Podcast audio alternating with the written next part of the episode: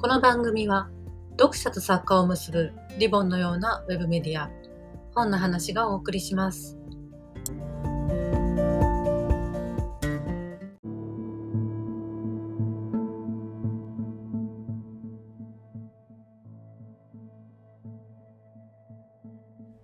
話題の新刊を朗読。雫井修介さん「クロコダイル・ティアーズ」を読む。息子を殺した殺人犯は嫁のかつての恋人。女の涙を疑う母親。信じたい父親。家族の間で広がる疑心暗鬼の闇を描くサスペンス「クロコダイル・ティアーズ」が発売され話題となっています。この中から息子を殺した犯人が判明する緊迫の場面をお届けします。浅い眠りから目覚めて寝室を出るとそよ子が和室に座っていた。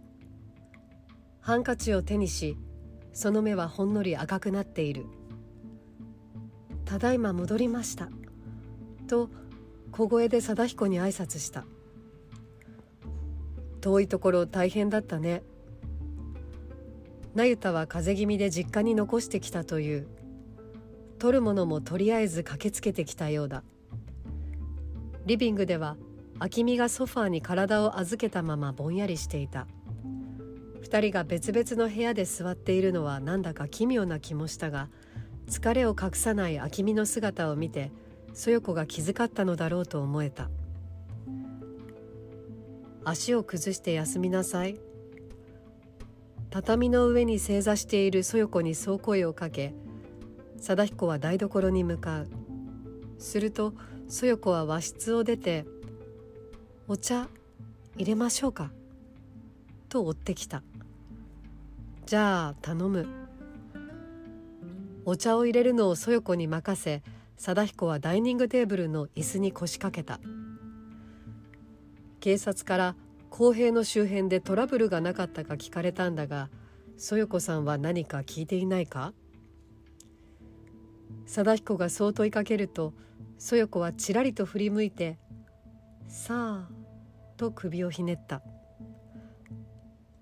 昨日の夜とか電話か何か公平と連絡は取らなかったか？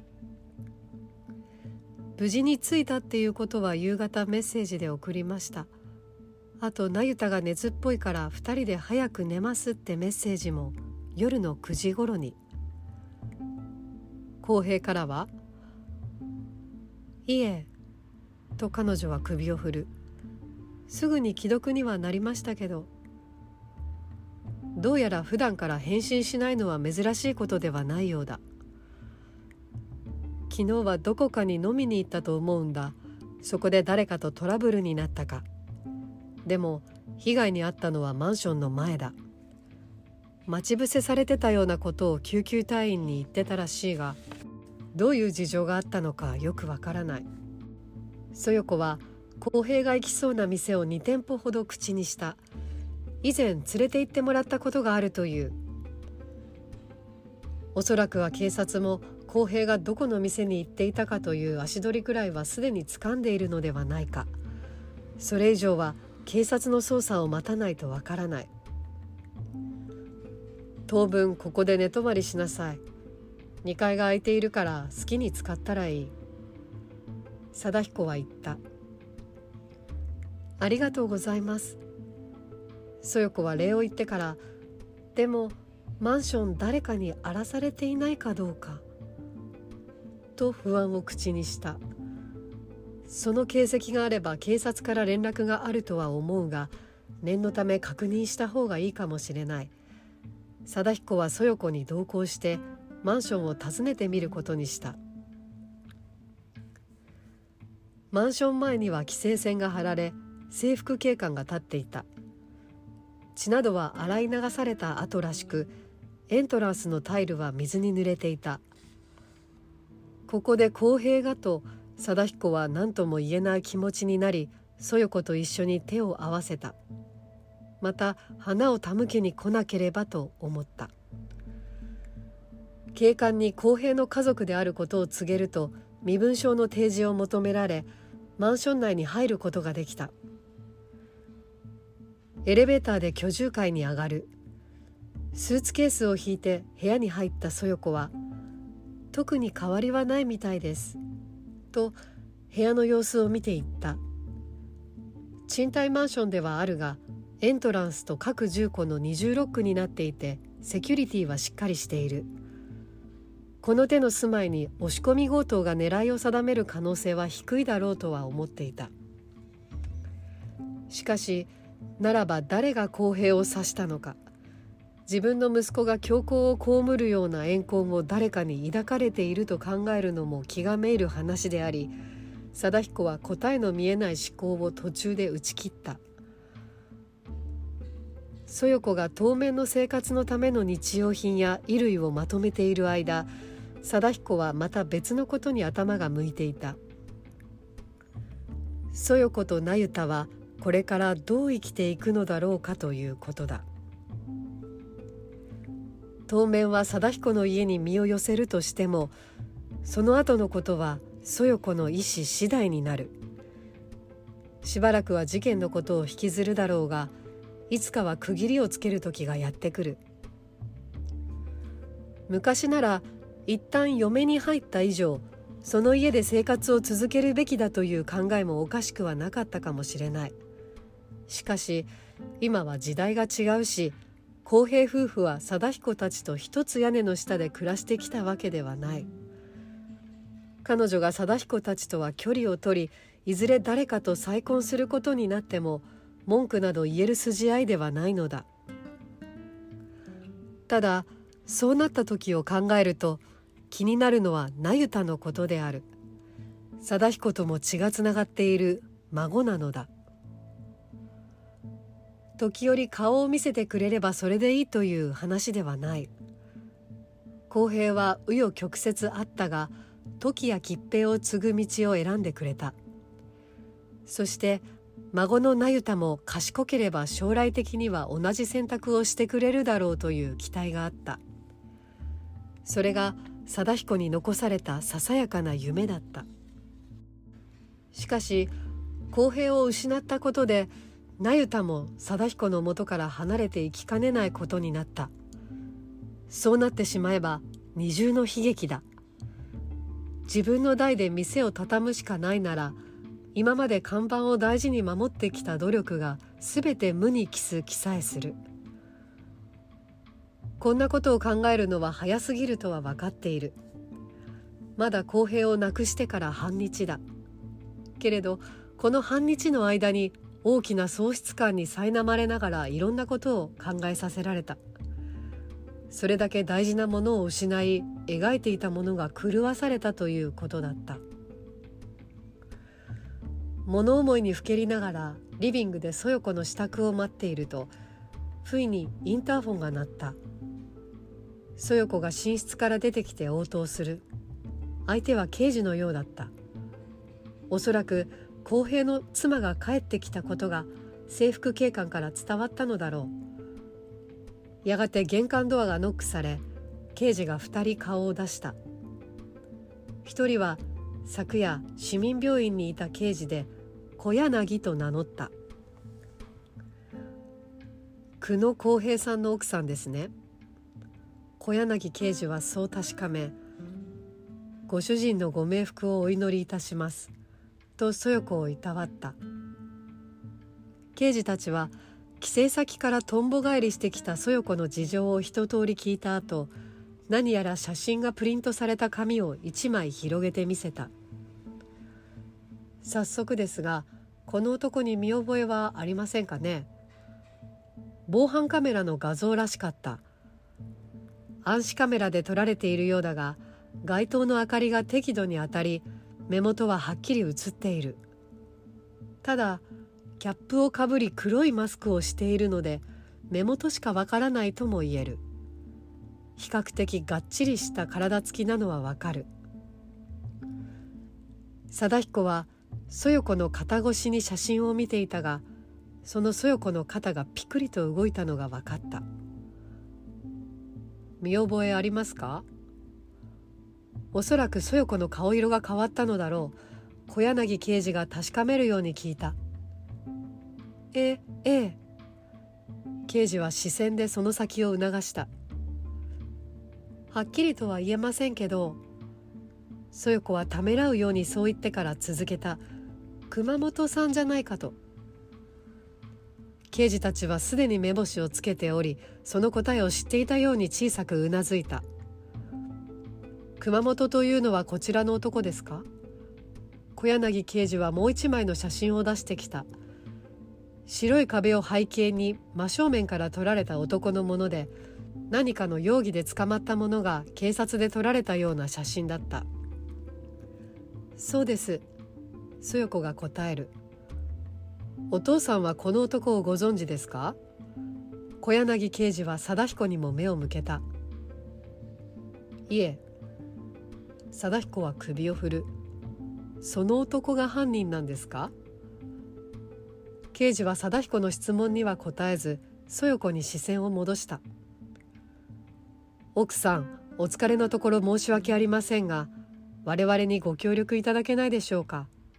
署に来ていただいてもう少しお話を聞かせてもらえればと思います。そよ子は戸惑ったように貞彦を見た。行ってきなさい。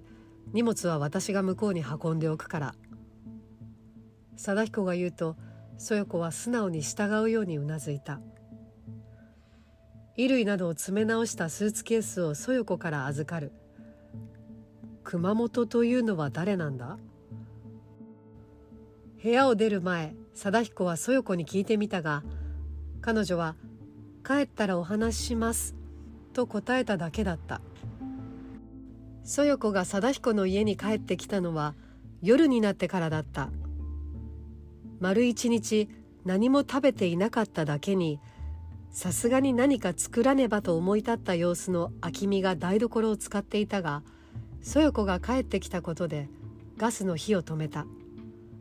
彼女が犯人を知っているらしいと貞彦から聞いてそれを早く聞きたいという思いがあるようだった。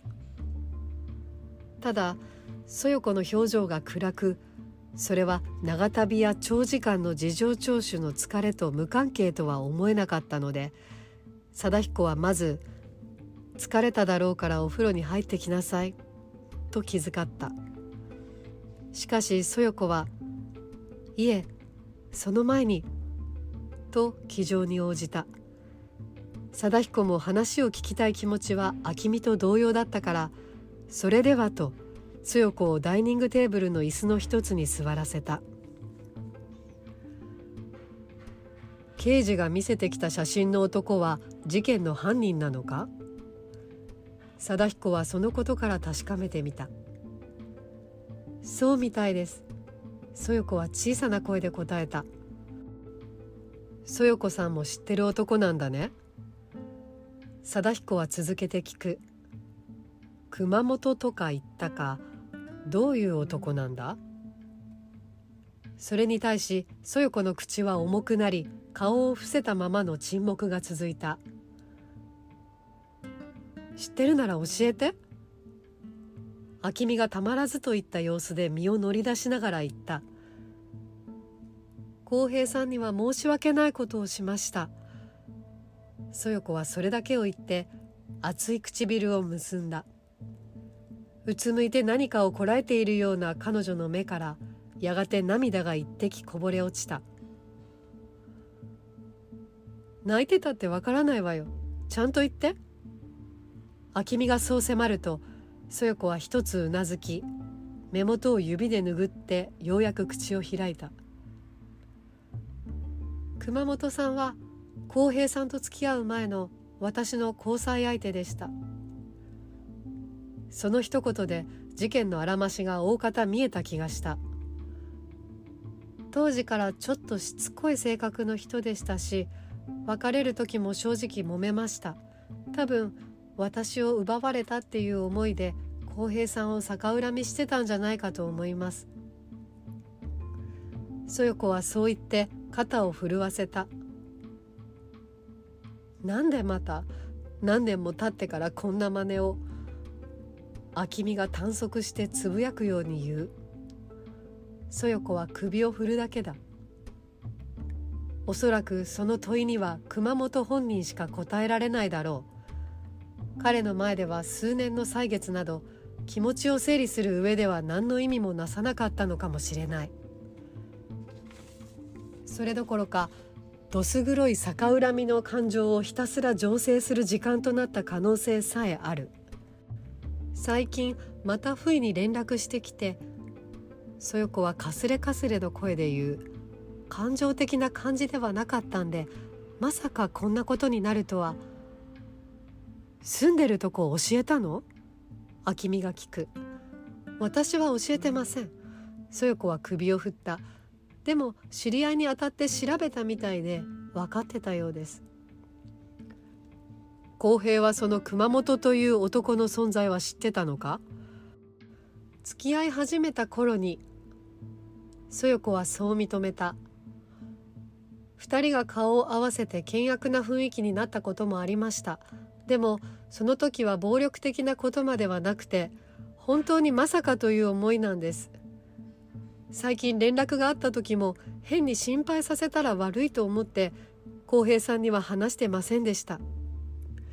こんなことになるんだったら一言でも言っておけばよかったって思って。そよ子は涙声で言うと両手で顔を覆いおえつを漏らした。しばらくはため息で応じるしかなかったがやがて貞彦は無理やり気を取り直し「あなたが悪いわけじゃない」と声をかけた。自分を責めても仕方ないよ。公平だって分かってるはずだ。実際犯人以外の誰がこんなことを予測できただろうか。人間の異常性などたとえ兆しを感じ取れたとしてもそれがどれほどの深刻さを招くものかなど普段平凡に暮らしている身には読めることではない。明美もやりきれない気持ちをただ持て余すしかない様子で苦しそうだった。涙をこらえるように顔を歪め寝室へと入っていった。